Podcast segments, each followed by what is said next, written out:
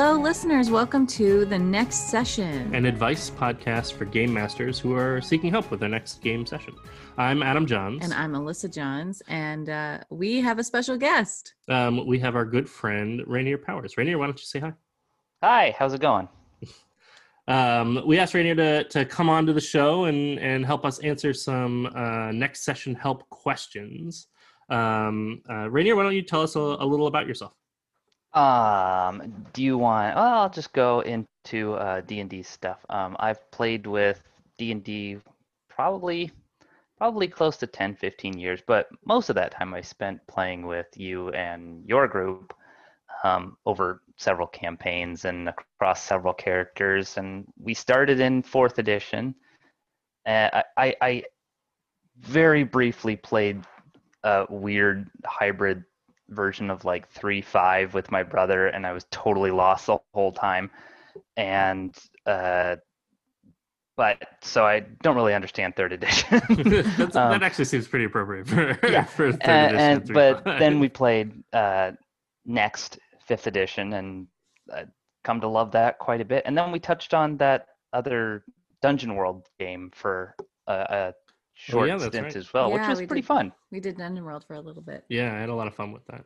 I, you know, it, it's it's funny. I hadn't even considered this, but you started learning to play in fourth edition. Um, Yep. Which is like got such a derisive uh, feel for the whole D and D community. It's, there's so many It's people true. who are who re- either really hate it or really It's- love it. It's polarizing. Yeah, it's very polarizing. Yeah. Uh, Well, I, I that's think it's a good foundation for like. I mean, it kind of just tells you exactly what you can do all the time, which is weird. So going into fifth edition and suddenly having that freedom to like, you know, think creatively, and it's more a storytelling game. And if you want to like, you know, punch a pirate, you know, the options you- available. You, you go, okay, you do that. Yeah, What don't- happened? You go, I don't know. His parrot explodes. you, you don't have to wait for your punch a pirate move that comes at level Right. six that you, that you have to Yeah. specific. specifically unlock. it was nice in fourth edition to have different kinds of things you could do that were laid out so nicely. Like It's true. It was very explicit. right? Yeah. Like, um, sometimes that was really nice to have a, a a more clear idea of what your options are. But but you're totally right, Rainier. Like, I want to punch a pirate, and I don't want to have to wait for the move. I could Right. I want, I want this parrot to explode. I can see there are people out there who might struggle creatively with instead, you know, instead of like, I don't know what to do. Well, what do you want to do? Well, I don't know. Uh, Like having having that list of things in their in their back pocket could be really helpful. Totally, Um, totally. Especially to start, and then as they get more comfortable, then move over to fifth edition.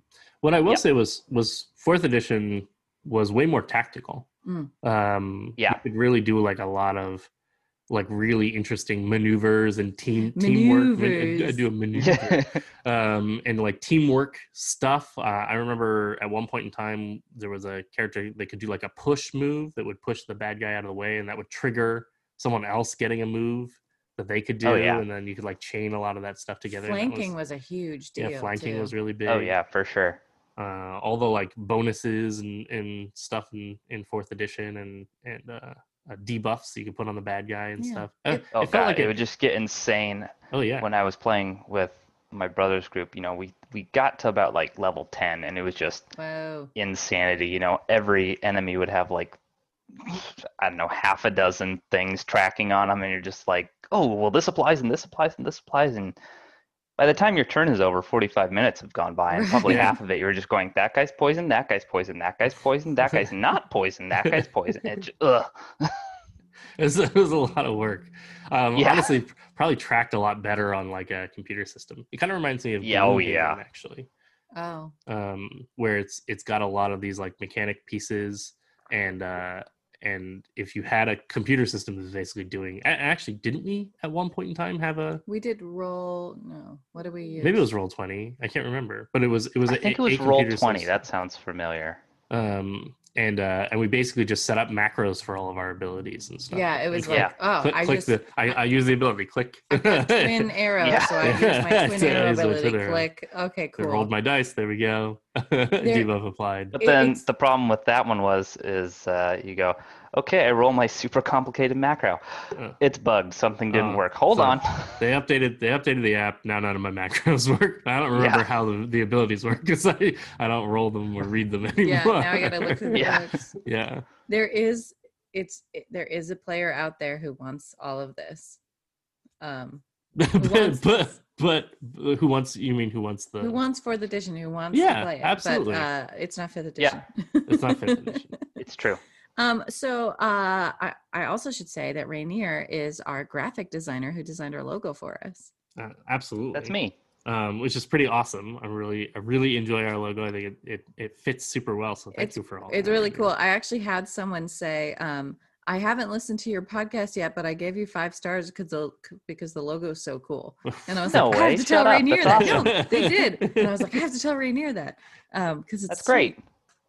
So Well, I mean, you guys- like it. Pretty much got it like I don't know, ninety percent of the way there, and I just just drew it up in Illustrator and Uh, it's it's Bob's polished. your uncle. It's polished. Yeah. because of you. that's that's what really makes it. I, I'm a turd polisher. That's what I do. Wait, we gave you turds? yes. Oh, you gave me Yeah. the most no, that's beautiful exactly what we did. hexagonal turd ever. Listen to the next session. It's polished turds. Okay, well, I think that's good. well, I actually I, I am kind of curious because um it's wild to think about Rainier, but it's it was forever ago that we played fourth edition and and D and D next and all that Yeah. stuff. Do you have a favorite character or or a moment in any of those games that you that you remember? You know, as much as I love my uh, tiefling character Mrixel, I think my favorite character is actually Sledge Mama.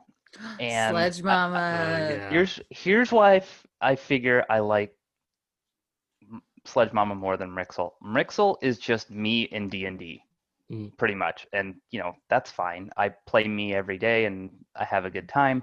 But Sledge Mama was just like so different from how I normally play. You know, just doesn't care about magic or items or tiptoeing through situations. She would literally kick open the door and fight her way through everything and it was just a blast and on top of that i just loved the name and all the lore i made up for her and she was just she was a hoot she was I- great i'd go back and play sledge mama in a heartbeat I still always picture Sledge Mama as just Lily. But that's a- that's who with a she really is big. Lil- for those listening, Lily is Rainier's wife, who yeah. is the opposite of Sledge Mama in stature and size, I but not in personality. I, No, yeah, no, I, she- I, I, I thought Sledge Mama was actually pretty small. So I Oh, think, was I she? think I thought- sledge Mama mama was made is like the the is basically lily in d&d I guess. I always pictured Sledge Mama as being this like big. Oh no, I always I always pictured it being it being Lily. Lily, That's hilarious. with a Yeah. with a giant hammer. yeah That's right.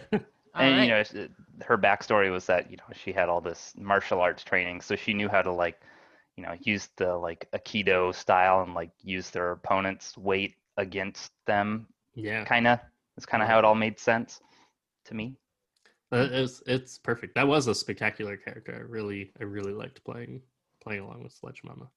Which Me too. game was that? I don't know. That was with uh Torin oh, and Torin. um yeah.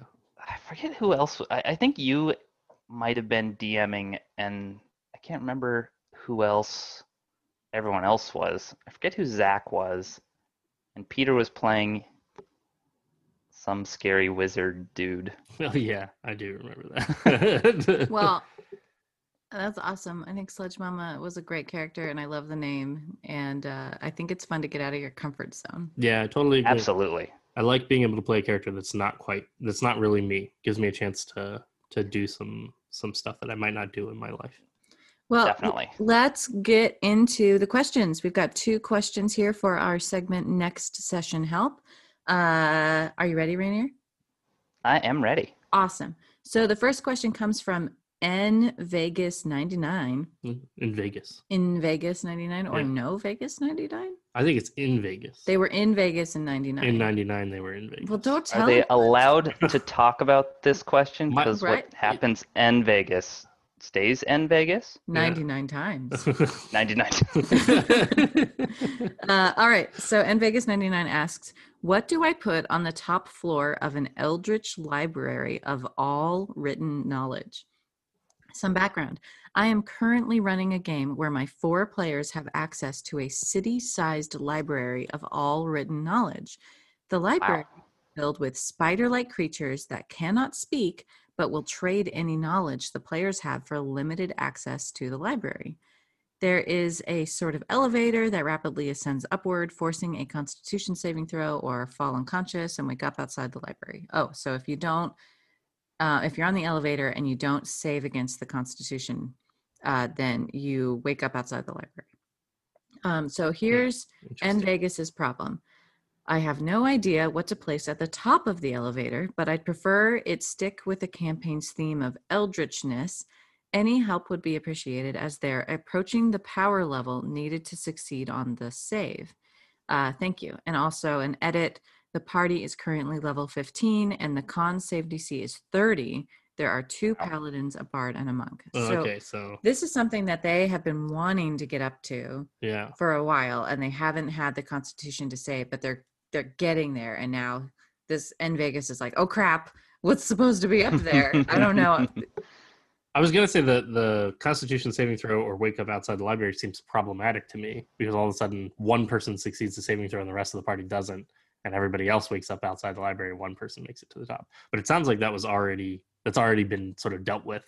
they just iterate until until they can make it to the Yeah. to the Yeah. floor that they want to in the library. Um, that's very interesting. Um, didn't you do a similar a similar uh, um, library? I thing? had a library Yeah. um, that was filled with all written knowledge and it was sprawling and expansive and there were different places you could get lost in.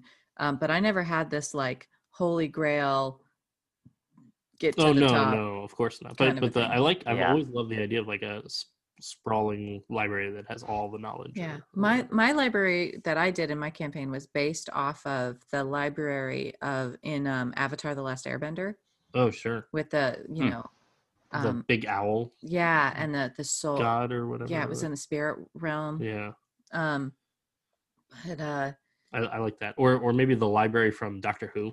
oh right, right, right. With um, oh my gosh, that episode. Yeah, that episode's real real terrifying. Oh, man. Who turned out the lights? Oh god, Sorry. that's a fantastic episode. But that Uh, doesn't answer their question. no, what no, they none of need that to know answers. is what is at the top floor of this eldritch library of all written knowledge. Go. Right. I like the idea that it's just a single book. Just one book. Yeah. the only thing up there is just one book. Well, maybe it's blank. Oh yeah. Maybe it's blank and it's like this is the knowledge that hasn't been written it's yet. the scroll from Kung Fu Panda. Yeah. it's, it's just a Yeah. mirror. It was you the whole time. Didn't we already cover this? We already yeah, covered this. yeah. We're not doing this Well, it's- episode again. It's a library, so it could be like the epic book of knowledge, but it's checked out. someone, someone already checked it out. That's actually really. Someone's already got it. You've got a whole campaign that's like build off of like, oh no, it's checked out, but it's overdue. You need to go recover this overdue. Oh yeah, there you go. Gosh, Adam, this is your campaign. This is totally my campaign. yeah, he's doing a campaign right now and in the Psychology in Seattle podcast, which is about a, of the Book of Fates. yeah. This Um, is totally where the Book of Fates came from. Yeah, You it's it's not in a library and everything like that, It's but but it hilarious. is it is uh, um, uh, lost, uh, and the players are trying to recover it. Uh, that and that could be. I love that idea right here. That's totally totally What- checked out. Plus, That was totally a throwaway joke too. no, but, So- but what's but what's great about that, and and uh, this is maybe uh, uh, too deep behind the screen, um, but lots of times I can't figure out where this plot needs to go, or I can't figure out what what the next step is, and I'm running out of time before my next campaign, and I do what's called kicking the can down the road, where I basically go, well, I don't have to decide what the book is. I only or what's in it.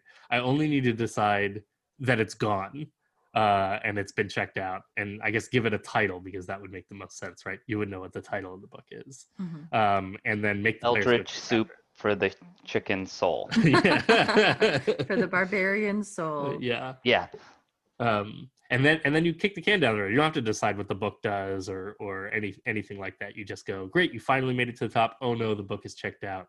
Uh, one of the spiders needs you to go recover it uh, since you happen to be up here. Um, and that might be just a great way to go. I can't really decide what I want this book to be, and I don't want my players Hmm. to get their hands on some ridiculous, powerful artifact just yet. Um, I'm going to kick that can down the road. Um, but Yeah, let's that- come I up with some, push some them other the next too. couple of level power levels. Yeah, Keep the Okay. they're story level going for a little 15. You know, you figure maybe the campaign ends when they hit level 20. And if anything, buy yourself some time to figure out how you kind of want to put a bow on all of this. Yeah, absolutely. Have have Sounds like a nice super capstone. interesting campaign. I love the idea of like a, a, a library city. I think that's a really cool visual. I like the spider-like creatures. I don't. Um, I'm just gonna throw that out there. I mean, it's really cool. Good job, and Vegas 99. Did it have to be spiders? I've used I've used similar library concepts actually built from from Allysa, your original library, um, uh, in Game to Grow games and in other games before.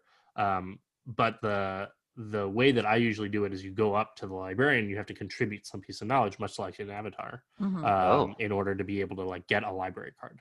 And so everybody has to show up and have some some piece of knowledge they contribute to. the and that's what they're doing here with the spider-like creatures. right, They can't speak, but they'll trade access to the library for knowledge. right. I, i've always liked that idea. Okay, so this elevator. cool. You have the elevator. You have to save on a Constitution saving throw because it takes you into space. Okay, it's a space elevator. Space, Sure, like yep. the Wonkavator. It's the Wonkavator. At the you know, yeah, it that's takes, it, exactly what I was picturing too. yeah, it blasts out of the out of um the glass the ceiling. library. out of the glass ceiling. It jumps a shark at the same time. and goes um goes to space Okay. to um another realm where there's things there portals portals are good so I, I think one possibility here could be maybe knowledge at that level is not a book. yeah Is not is not in books. Maybe it's sort of um Oh sure. uh it's it's Indiana Jones and the Crystal Skull, where it's just uh teleported into your brain. it's just by, uh, aliens it's aliens teleporting into your brain. We're in space now. I mean, we can, we can do aliens. Apparently, we're in space, so we can do whatever we want. Um, uh, so you could do something like that, and then then you could provide a further further hurdle where um, you have to have the sort of brain capacity to be able to, to Oh, yeah. take on this knowledge. oh my gosh adam Yeah. it takes you What- up into what- space and it takes you to the big brain And big brain, big brain, and what was their uh, what was their party layout again? Two It's- paladins and it's uh two paladins a bard and a monk Mm, this sounds unusual something like a bard would be really really interested in. Oh yeah, Uh, especially uh, uh, knowledge about history and stuff like that. Yeah, but, yeah. but then further, like maybe some of it is about music. Um, Yeah. you could you could really tie this into the particular characters going on here Definitely. and think about what knowledge each of them would seek. Or Um, ooh, ooh, ooh, what if they each learn like the dark secret of like when they die or something like that? You know, the date and time and specific Circumstances of their death. Yeah. Mm. um that oh, could that could be fun. Although it gets into it gets into this prediction thing. True. They- it could be really great if they all die all at once. right. they all die at the exact same day and time due to meteor. Or And that page in the book something or whatever is missing or I don't know. Oh, well, yeah, okay yeah. riffing off of that there is a book for every single person Oh yeah, Definitely. every single person has a book um, that is their life and uh, you just have to find the right one to find your own fate but this is a city sized library you're on the top floor which is i'm presuming the same layout so it's it's just as big so you can like take a book off the shelf and it'll be like sledge mama the uh the barbarian Ooh, it's a good read. right Yeah. Picture book. The boat's a and you picture could go oh um died died in battle blah blah blah, blah. you could like read about someone's Sure. life but and you put the book back on the shelf um so they might now search for their own for their own books oh sure, or That- that maybe- could be a possibility. they find like the monk's book um and it says something weird in there at the end and now now you're kicking the can down the road for your campaign Sure. what about what about with the eldritchness part of this? Yeah, could we, what- could we do something with that? Is there? When I think Eldritch, I guess I kind of think like Lovecraftian. Oh yeah, Yeah, that's like- all I go like- to. Cthulhu. Yeah. Maybe there's something Cthulhu. Now, I will not. There's there's so many people out there that are huge fans of Lovecraft and and Cthulhu style games and stuff. I'm not even going to begin to claim Steampunk. to be uh, in any way knowledgeable about about Cthulhu. I only know Um, tip of the iceberg stuff as well. yeah, me yeah. too. I'm like, slap some tentacles on it. You Yeah. get yourself Yep. a steampunk That- outfit. there you go, bam. Uh, but what I will say is, my understanding is that a lot of Cthulhu myth is based around sort of um, sanity and insanity. This sort of idea of being rooted in reality and and displaced from reality, being able to un uh, being unable to determine what is real and what is not real. Right. Um, and uh, maybe what you do is you say the books up here all um, uh, this is not not good uh, mental health speak, but all drive you crazy. They all um, uh, Sure. start to give you hallucinations, or they start to give you uh, um, uh, start to sort of play with your mind in Mm. really dangerous ways. Um, and and it's just opening up the doorway that the idea of knowledge can be dangerous, and if you don't understand what you're reading, then it can it can impact you really negatively Hmm. um, there might be something really fun you could do with with something like that. Yeah, maybe some sort of like fountain fountain of knowledge, but if you drink from it, you you go insane. Yeah, I think if this were me, if I were running this campaign, I would make it one book that is at the top of this library, and I would say that it is a book that you cannot read, but when in your possession, it gives you important knowledge of the things happening and the things that will happen, Okay. um, and make it effectively just a magic item. So you can't. so you can check it out. You're you not can like check it out. Yeah. It's not one of those things that has to stay at the library that you can read through. Yeah, or I would do the the whole "it's already been checked out" thing, If- Which if- is de- really funny. it- depending on whether or not I, I needed a, like a new campaign hook. Right? Are they are they like in between real hooks and they need a new hook to go on? Then I would do the book is checked out and there's a big big bad uh, evil character that need, needs to be defeated so that you can get the book back. But they have the power of the book and that's helping them or something along those lines. Um, but uh, but if I w- was already on a campaign hook and they just happen to keep coming back to the library for stuff, um, and I still want them to pursue that main campaign, then I would make this like you finally did it. You finally made it to the top of the library. It's taken you a long time. You're level 15 now. I mean, you're you're already pretty powerful. Mhm. Oh, yeah. Um, so I can I can hand you this book and be like, it's a really cool magic item that you have now unlocked. Uh, that that gives you these benefits. Um, and you unlocked it by finally having enough of a con save to make it up to the top of the library. Um, I think that would be a, a, a sort of easy way to do it. Okay. Well, and Vegas 99, I hope this helps. Yeah. Um, you can. Yeah, this there's a there's a lot you can do with there. yeah, I think I think this is like such a cool concept and such a cool setup that you have, and and it's just so open ended. I think you could really do a lot with it. And Yeah. that's that's probably the problem is there's too many Yeah. ideas. So now So we've, we've exactly. laid out Yes, right. book is up there checked out book is up there magical item space elevator um, somehow uh, meet cthulhu Yeah. and uh, big Crystal brain Skull aliens because we know that's worked so well in Indiana Jones.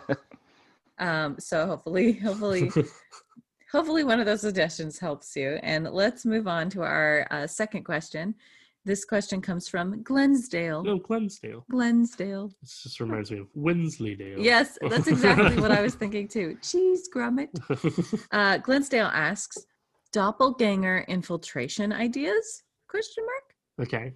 a doppelganger I thought that was it. That was it. Yeah, that- that was too. um to go uh, a doppelganger has infiltrated my party. It was on a mission for the big bad evil guy and had no escape routes when the party arrived. So it changed into a captured npc and came up with a story quick. Then the party bought the story rescued it and the doppelganger is now traveling with them. Um, as a note they the party discovered another doppelganger so they are familiar with the monster Um, we're Hmm. coming up on the final confrontation with the big bag evil guy, and I don't know what to do. This seems like a scenario with a lot of possibilities, yet all I can think of is doppelganger turns coat in the final battle. This somehow seems too plain, but I have no other ideas. Has anyone had a similar situation? Uh, as a side question, oh, Glensdale's getting a side Oh, question. Jeez, Oh. jeez, Glensdale. Oh, You're man. really pushing it.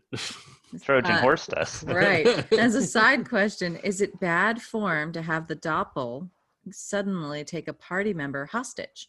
For example, would it be unfair for me to say, suddenly doppelganger puts a dagger across player three's throat and demands you all surrender? Hmm. Ooh, I've got a really interesting idea. Okay. Okay, go for it. Uh, so, whatever character gets taken hostage and effectively gets taken out of the fight, but that player has to now play as the doppelganger with all new sets of abilities and motivations and stuff, just for maybe I don't know two rounds or something, hmm. Oh, that's kind of fun. just to kind of mix it up. Yeah, yeah, and give them give them a chance to still be engaged in the game, even if their character is not not Right. Yeah. Yeah.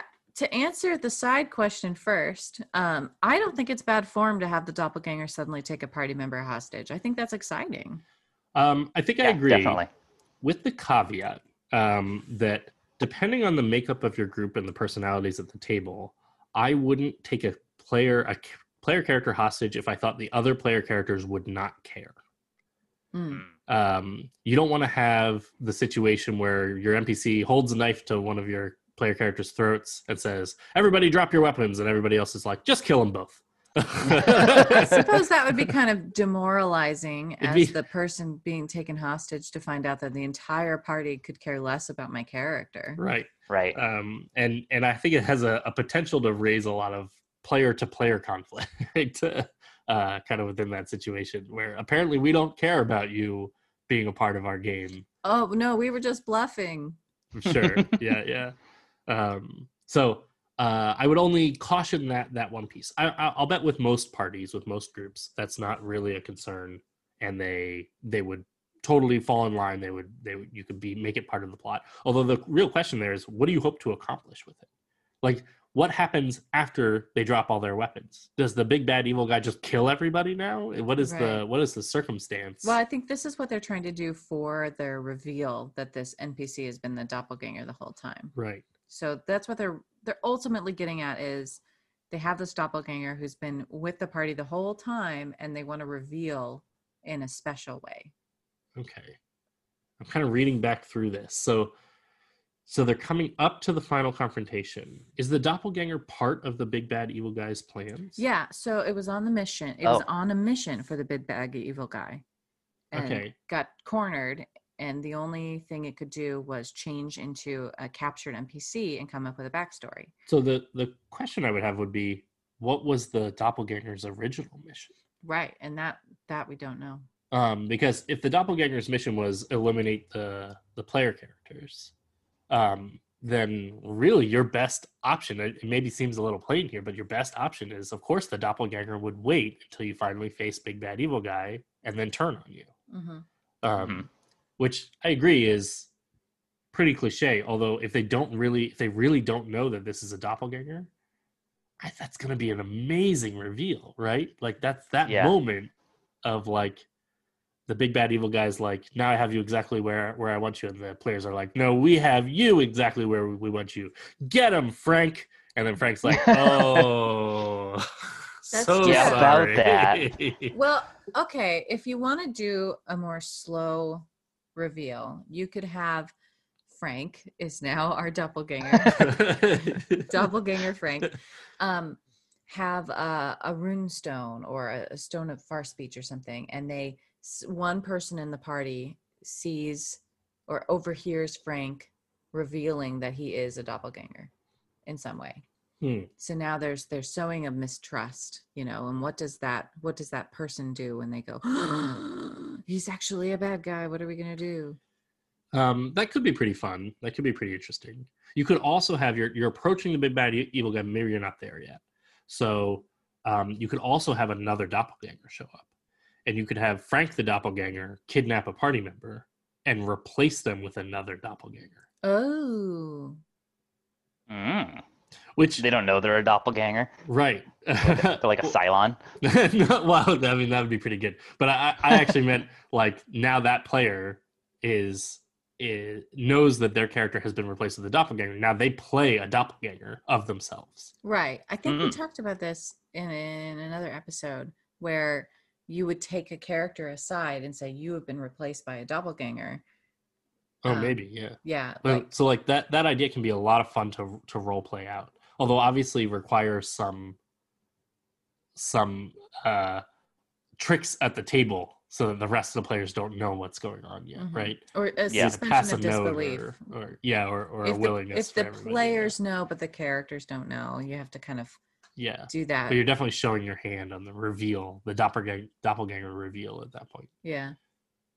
Um, Which can be fun. It, it is fun in like a book when you're reading and you know something the the main character doesn't and you're like, "Oh no, don't go in there. It's a trap." You fool! you, you, you fool! What are you doing? Don't go down there! Ah, I knew they were going to why are you splitting up?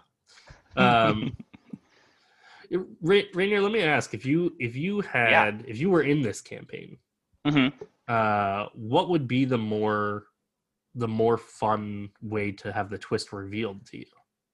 Like- Uh, the the twist is hard. I was thinking more about like the role of Frank the doppelganger. Uh, you know, it, is he gonna be the good guy that you know saves them, or is he actually working for the bad guy? And uh, the reveal, I think, is that's not where my brain was going. I think it's Well, totally you're- important, but You're thinking I- I more don't- more about that that plot that Like- you know, where- Yeah. where's the doppelganger? It, falling has into? Frank been with the party for so long that now Frank is Oh my gosh. gonna betray the bad guy. He's a good guy now. He loves the party Frank there, but Right, yeah, he's of learned wacky- to love them. He's learned to love them. he's been filled with with love. Um, so uh, friendship was the magical. Friendship is magic. yeah. um, that could, that could that could be really fun, and in that case, you could have the big bad evil guy um, reveal to the party that Frank is a doppelganger. Oh yeah. And Okay. Frank can say, "But I'm on their side now," and then fight along with you. And then you could have big bad evil guy like stab Frank or or whatever. Or really like drive. so where my brain was going is somehow you know because frank this name is killing me frank frank it's has a presumably worked with name. yeah Frank Human. frank has presumably worked with big bad evil guy for so long that you know he knows him just as well and knows his one weakness and maybe frank sacrifices himself for something Oh, you know what would really make this is if the party saves Frank. Frank winds up in real trouble. Oh, the big bad evil guy says, um, the big bad evil guy says, You're supposed to be working for me. And he says, I'm not going to work for you anymore. And then big bad evil guy like shoots him in the stomach or Well, something. I was thinking even before the big bad evil guy encounter, you have you have like Frank falls falls down the pit and he's like holding on by by by a thread and the party sort of like um risks their own lives to save him. okay like yeah really show Frank like apparently these these people are totally worthwhile. You know, no one's ever risked their life to save me. Mm. Um maybe oh maybe even go back to what you're saying where one character is starting to get little hints that frank isn't all that he seems but saves him anyway Oh yeah, that'd be really good. Um, so, something going on with Frank, and and he's he's being very dodgy, or you you notice something. He he refuses to touch this silver. or a, ooh, or as he as you get closer to the final confrontation, he gets more nervous Hmm. and Hmm. jittery and like doesn't want to go and and he's an NPC, so they could be like, this could go two different ways. They could be like, okay, Frank, see you later, bye. yeah, that's, then- that's totally true. and then uh, he shows up at, Yeah. at the end. Oh sure, that's that's true. He could he could show up at the very end. Yeah, if they were like, bye, Frank, then he could show up at the end, and then he could have this moral dilemma. I like I do like um we actually did a, a game where there was a an oni which is a kind of like um shape shifting genie kind of creature um and in the campaign we had the oni changing into the player characters there was like a mist or something uh, that that made it so everybody was getting lost, and they kept getting lost and then meeting back up with each other. Um, and so we would pass around notes that says that say you are not the oni um, to Oh. all to all the players, and one note one person's note would say you are the oni. Um, and Suddenly, they- this is that's cool. werewolf. and the it, it was basically werewolves, right? It was the the game werewolves. Except at each round, they would identify the oni and like make an attack on him, and then he would disappear again, and there'd be more mist, and then everybody would come back up again. So each time you you got to a chance to land an attack, but you you also then still had to figure out who who is the oni, and the person who is the oni is supposed to play along with the game and pretend to be themselves but not themselves Mhm. um, and they had to sort of figure it out. And it also opened up this possibility that we did a round where everybody got a note that said "You are not the Oni." Ooh. So then every everyone's trying to figure out who it is, and actually none of them are.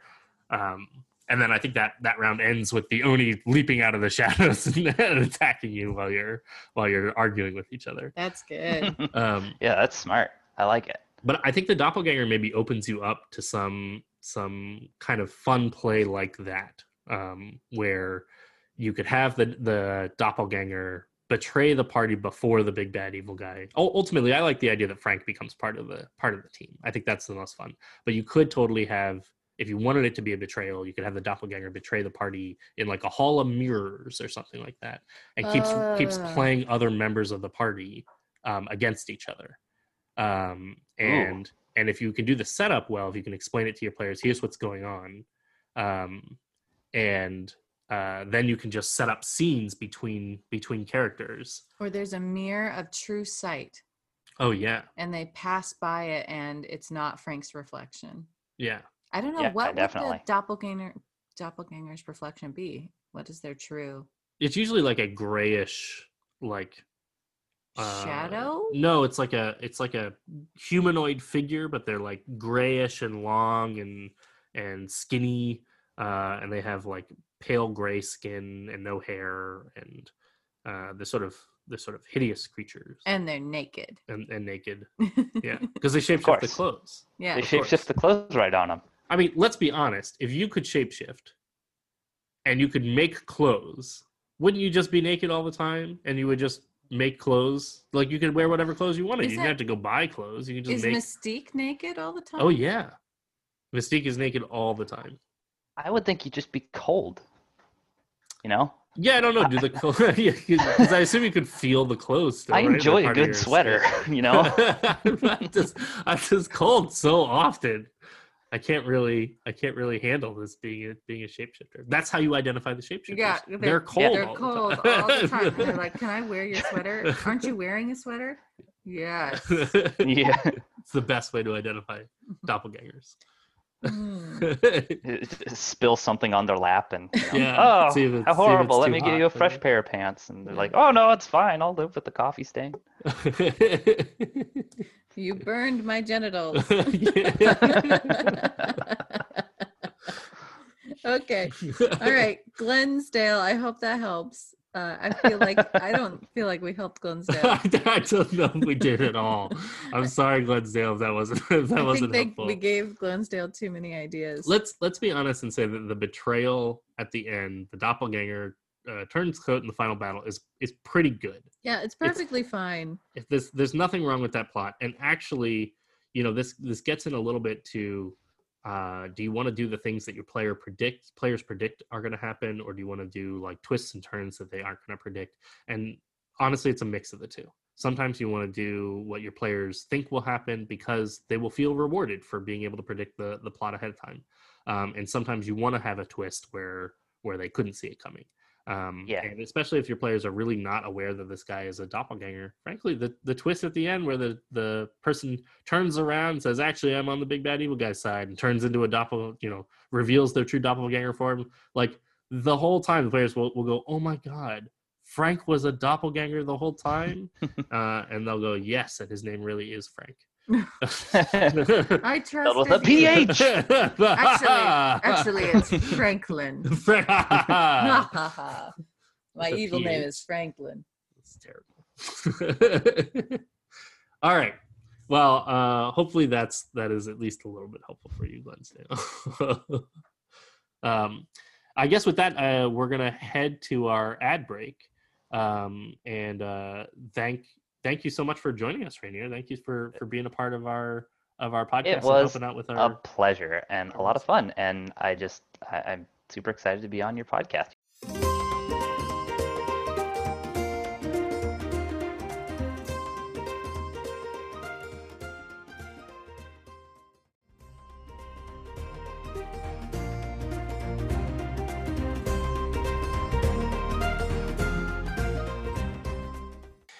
And we're back. We're back. Um, and uh, uh, I guess we should move on to. Are we gonna do an Ask a GM? we are going to do an Ask a GM. Oh, Um, this Ask a GM comes from Snake W33D. Snakeweed, Yeah, it's snakeweed, but but the E's are threes. but the E's are threes. Snake with threed. Okay, yeah, I like that.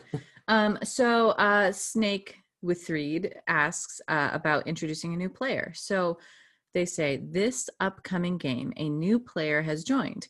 I've had a lot of come and go players that are just playing for a visit, and I've used the you met coming out of a store or uh, you met in an adventure, but they don't have an adventure currently, and they're just chilling in a city on a holiday. So that's where my problem comes up.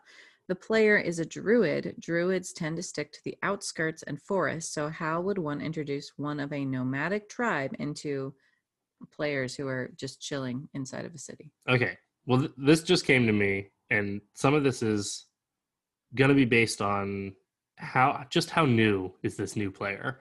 Uh, are they new to role playing games, and you're trying to introduce them into the whole concept, or are they just new to your group?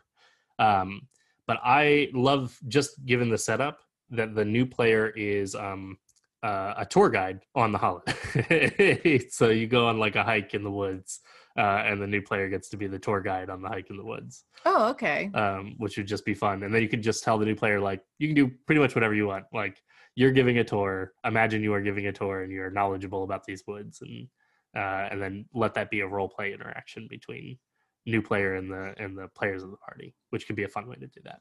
I was going to say, I mean, obviously, this druid player wants to play with, wants to adventure in some way. Otherwise, why are they here? You know? Um, sure. so I would say that maybe this druid has a problem and has to come into the town um, and is seeking help of adventurers Oh, sure. to get back. I don't know, uh, an an item or their lost lover or they're looking for their parents who, I don't know, are gone or Yeah, yeah. You essentially empower them, give them a little bit of, uh, of opportunity ahead of time, where you say, "Here's the problem that you have. You're going to come into the town, and you're going to basically recruit the players uh, to help you with that problem. Uh, and here's a reward you can offer them, or or something if they Yeah. need a reward to be offered. Um, and that really gives you the chance to be the the quest NPC at the Right. start of it, um, who then winds up becoming a part of the adventure and stuff. and it works out too because if they're just coming for a visit or two you know if they're only going to play a couple of times then that's how long it takes to get this item or you know to trek after. And after that then they can say okay you're on your own or we did it. All right i'm leaving now. Bye. Mm, yeah, yeah, I like that. I also um, think that there's maybe an opportunity here. Um, you said that the the all all the characters are um, just chilling in the city on on like a holiday. hmm Um, so the question would be like, what what quest do you really want to give them? Are you trying to to give them an opportunity to jump into a quest, or do you want to let them continue to be on a holiday together? right um, where relaxing on the holiday is is sort of a, an unusual situation in a game like like Dungeons and Dragons for uh, especially for introducing a new player, and so I think you would need to have a a jump in. You need to have a, a moment where you can jump in and and have an instigation in the in the game.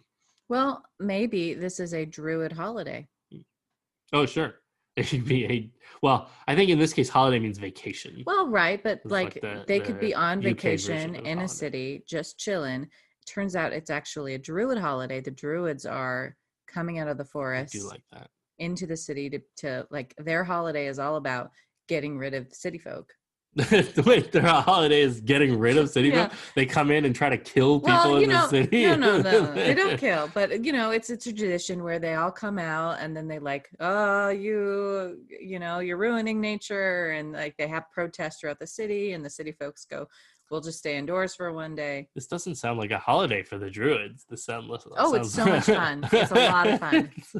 we You- go and protest. There's even the the chasing out, quote unquote, of the city folk. Like they all stand in one side and they're like, ready, ready, here come the druids, go! Like running of the bulls, but running the city folk. This sound, but this sounds very contentious. Like, like the druids are coming in. Is it a joke? Yeah, it's like all they, a joke. they don't. They don't actually want to chase. It's out the city folk. tradition. It's just part It's just for one day, and so these players strange. are are in this tavern and they're just chilling and they have no idea, and suddenly druids start quote unquote attacking, um, and that's where this druid character can come in because they can start attacking a druid character back, and then, and then he can be like, whoa, whoa, whoa, Hey, this is just a game, guys. hey man, it's it's um It's it's a um, rid of city folk day. that's not good. I wouldn't put a name. yeah. It's um It's, it's it's Nature Day. Nature Day. This is this is Nature Day. What are you doing? Yeah. Whoa, whoa, whoa! You think this is real? Uh, guys, he thinks this is real. Yeah. We were very convincing for our Nature Day performance if, they, if you thought it was real.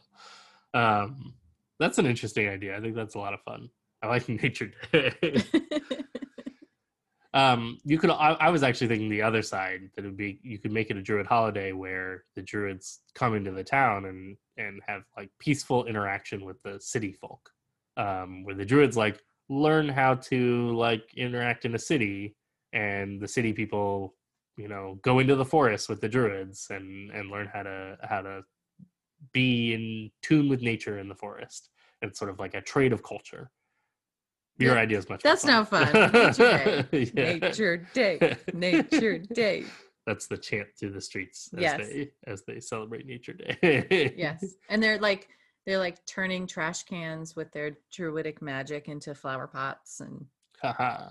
yeah. Actually, the whole town looks a lot cleaner afterwards. yeah, and so there's- it's there's generally like it's great. Everybody Moss cleans up. growing up the buildings, and that's great. Nature Day is wonderful. anyway, um, well, Snake with Threed, uh, I think that gives you a couple of ideas that you can do. If you don't do Nature Day, I'm gonna be sad. uh, Allysa will be so sad. Um, I, I'll, I'll also say um, I've done some mechanics where, especially if I have players that come and go, um, where I, I sometimes it can be valuable to just have sort of a, a goofy, powerful wizard god character that just shows up and plops people into the campaign and says, "Here, now go adventure with this one." We we call ours the Great Garganoff, uh, who's in a, your in your groups. in our groups yeah uh, who's a gnome who shows up and and says uh, and takes people away and puts people into the campaign uh, and it's just a, an easy hand wave way to make um, you know to make the session not take up a huge amount of time of introducing this new this new character especially if you know they're only going to be there for one session or something yeah. um, which can be uh, sort of cumbersome sometimes to to spend a lot of time trying to introduce this new player when they're only going to play for an hour or two. Right. Um, You can rescue them from prison. That's always a good one. which works really well if you've got the setup ahead of time. But if you all of a sudden are going to introduce a new a new player and you don't have the story set up, you know, we're not we're not at a prison. We're not in prison. uh, in now we have to go. Now we have to go to a prison just to find this person to, Right. to introduce them. A Uh, so- passing caravan topples over. sometimes sometimes the hand wave is okay um, and sometimes that's okay to have your, your players will understand this person's only here for one session we want to let them have a fun time uh, it won't interrupt our campaign very much for us to just sort of all go yep they're here now we're not going to ask any questions we're going to adventure together and then at, at the end they're going to go away and that will be fine uh, and that's that's okay to do too Yeah. But it can always be a long lost friend. Oh my gosh, is that is that Dimples? Dimples, come dimples here. it's been don't, forever don't call me Dimples. You know that's not my name. dimples, Dimples, come, come, come here on. come on come on dimples Join us on the I- bus. Oh, Dimples is always so serious. oh, oh, Dimples. Oh, Classic Dimples. All now, now you have backstory. All right. Uh, let's move on to um, uh, our last segment, which is use that spell. Ba-da-ba-ba-bow. Use that spell. Um, okay, use that spell. This time is a little different. So I actually came across a question um, from Jade Lake. J- J- It's spelled J A Y D. So Uh, Jade Ja- Lake. Jade Jade Lake. I think it's Ja- Jade Lake. Jade Lake. So Jade Lake asked a question that um, revolved around a spell, and so then I looked up the spell, and I was like, well, now I have to talk about the spell. So I'm also going to talk about the question. So Jade Lake asks, if you were to cast Time Stop, how would you spend your one d4 plus one turn? Ooh. Um, after looking at the ninth level spell Time Stop, I was wondering what someone would do with 1d4 plus 1 turns where they can't interact with any creature or their stuff without the spell ending. What would you do? So then I looked up the spell. So the spell is Time Stop. It's a transmutation spell, level 9, casting time one action, range of self, components verbal, and it's instantaneous. And the spell reads, oh, uh, this is from the Player's Handbook, page 283. The spell reads, You briefly stop the flow of time for everyone but yourself. No time passes for other creatures while you take 1d4 plus 1 turns in a row, during which you can use actions and move as normal. This spell ends if one of the actions you use uh, during this period or any effects that you create during this period affects a creature other than you or an object being worn or carried by someone other than you. In addition, the spell ends if you move to a place more than a thousand feet from the location where you cast it. Okay. So, what would you do? Oh, it's super it's a super interesting question. So uh just to be just to be clear, you can move the stuff you have on you, the stuff you're carrying. You're not like stuck in your clothes Um, your you can belt or your backpack. or whatever. 9,909 feet away. No, no, I just mean I just mean you're allowed to move Yeah. your your location. Yeah. You can um, affect, um, you can cast, you can use actions and move as normal, Okay. but you just can't affect any other. Like if, if you touch someone while they're time stopped, everything goes back to normal. So time stop's actually a classic spell that's existed in Dungeons and Dragons for a long time. Uh, in old version, older versions of Dungeons and Dragons, one of the most classic setups with time stop is that you cast time stop and then you cast a spell called Delayed Blast Fireball. And we actually talked about this in a in a previous podcast, but um, it's basically a fireball except that it doesn't go off right away. It goes off a certain number of turns later. Right. So what you do is you cast time stop and then you cast a bunch of delayed blast fireballs all to go off at the exact time when your time stop ends. Oh. Um, which is a like really classic way to be like, um, I'm a wizard, bam, here's a tremendous amount of damage that suddenly all happens. Um, of course, this requires tremendously high level spells, delayed blast fireballs, higher level spell than regular fireball. So there's lots and lots of high level spell slots involved in all of it. But as a wizard that can cast time stop, you have to be able to cast ninth level spells, which is means you're probably level 18 or 19 or 20 or something along those lines. Um, so just to to put the seed in there, that is one of the classic uses of time stop. I mean, I was gonna say heal and you know set traps and I mean, could you? It depends. Like, eh, like can you cast something that like delayed blast fireball would like hang in the air until time came back to normal? Like, could you throw a knife and? So ba- based on the description of of uh, the spell, I would say it, that would work so long as it wasn't a spell that affected anybody right away. Mhm. But if it was a spell that affects other other creatures, then the time stop would immediately end. So you can't choose for a spell to be delayed until the time stop ends, uh, because whatever you create here is also not time stopped. Um, so it would only work for for spells that had a delay before they start affecting stuff. Here's a question. Yeah. Okay, here we go. So I cast time stop. My party is in the middle of a battle. I cast time spot, stop. I heal myself, um, and I want to set traps, but I see so and so over there is about to get hit by an attack. Can I cast Leomund's tiny hut over them? Uh, so no, No. but the reason for that is because Leomund's tiny hut requires 10 minutes to cast Oh, and right. you only have 1d4 plus 1 rounds Well, Isn't yeah, and that's only like what thirty seconds. uh yeah at best at at, at five rounds uh, it would be. Um, oh man, I'm having trouble with my math all of a sudden. Five rounds would be 30 seconds. Um, so uh, at best, it's 30 seconds. Okay. It doesn't give you a crazy amount of time. The ultimately the the probably the best uses of time stop are uh, you use it to run away in a way that nobody can track. Okay. Um, so like no one knows what direction you went, or obviously you can only go up to uh, a thousand feet away before the time stop ends, uh, which like in 30 seconds is pretty good. Um, and there are lots of other better spells for running away, like Dimension Door, um, that don't require a ninth level spell slot. um, but running away is a pretty good use of the spell. Buffing and healing yourself, great use of the spell. Uh, wizards who rely on like mage armor but don't have mage armor currently on, time stop is a is a great way to be like, oh wait, I don't have my mage armor on. I stopped time. Hold. Uh, I'm going to put on my mage armor. I'm going to cast some other buffs. I'm gonna go be a fairy and I'm Oh, gonna drop a potion at everyone's feet that I want to have a potion later. Uh, there's also uh, wizards can cast a polymorph spell on themselves to turn themselves into a into a creature. So you could cast a couple of buffs and then end it with like a polymorph, uh, and turn yourself into like a Tyrannosaurus Rex, and then Instantaneously, like In- time stops, and uh, as soon as it resumes, me who was time stopped Yeah. goes, "Holy crap! There's a T Rex." now you're now you're a uh, gigantic, not even a regular sized T Rex, but a gigantic sized T Rex uh, with stone skin uh, that is now standing there in front of you and, and chomping on you.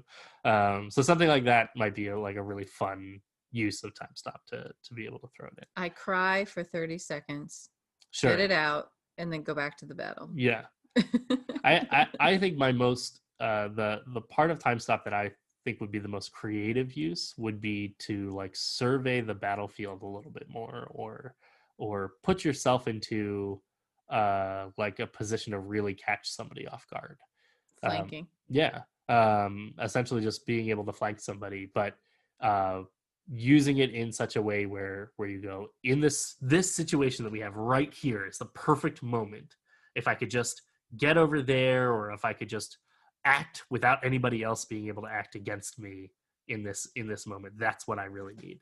Um oh being surrounded by bad guys. I can't get away from them. I can cast time stop so that I can like move away from all these bad Only guys. if they're you're not so surrounded that you have to push them out of the way. Like, Yeah, you have to kind of crawl through all their swords and stuff. Oh my gosh, it's Operation. Oh yeah. Don't touch the sides.